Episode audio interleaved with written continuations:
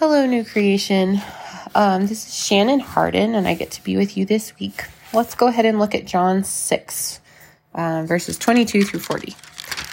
Um, and so we just had Jesus feeding the 5,000, and some of them left and some of them stayed. And the ones that stay wake up in the morning and they don't know where he is. And so they're looking for him. They finally even end up boarding boats and going to Capernaum and I think we can safely assume that there's some of them that have an income and a sustainable source of bread to go home to. But a lot of them are the outcasts or the people in need, the people who don't have somewhere to go home to that they know they can have food and shelter and all these basic needs that humans need to flourish. And so they end up finding Jesus, and he says, Truly, truly, I say to you, you are seeking me not because you saw signs, but because you ate your fill of the loaves. And it kind of feels like, yeah, duh. like these people saw bread and had their painful bellies filled. And yes, they followed because they want more.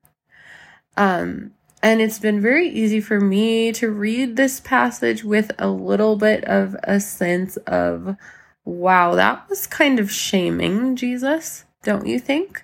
Like, duh, they're following you for that reason. As humans, we actually really need those basic needs met. So I brought my annoyed self to this passage and to God. and I wonder, after thinking on it and chatting with Jesus about it a little bit, I wonder if it's more that he was just stating a basic fact to lead them in with a challenge, which is more how he functions, isn't it? He often is meeting basic needs throughout the New Testament. Throughout the Gospels, we see him healing, we see him feeding so much of the time. So much of what he says is over a meal. Um, and then he'll offer challenges that take them to a deeper level of personhood. Okay, so here you have been fed and you followed me because of bread, but guess what? I'm offering something more.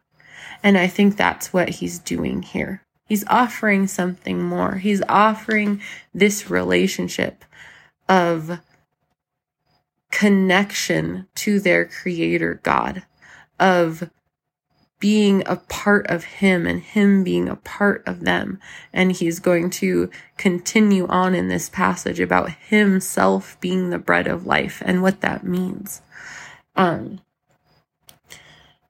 but that relationship that he's offering, relationship is so important. It reminds me of this song. Um, if you guys listen to Justin Bieber's Lonely, it's really a good song. Um, but it's in he's talking about how everyone knows his name and everyone knows who he is and has an opinion on him, but he's so lonely because he doesn't have someone with him sharing. It's that they all see him. And there's a very big difference between just being seen as this icon, this singer, and having someone that's living life alongside, experiencing similar things as he's experiencing.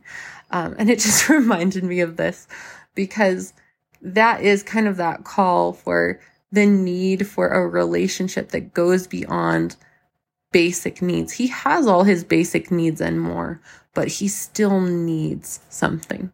We still need something once our basic needs are fulfilled. And Jesus is offering this dynamic relationship, and he isn't offering a promise that all our needs are going to be fulfilled, all our basic human um, bodily needs. And that's really a hard pill to swallow that he's saying, I am the bread of life. And it's even more important than what fills your stomach, that's hard because we're creatures.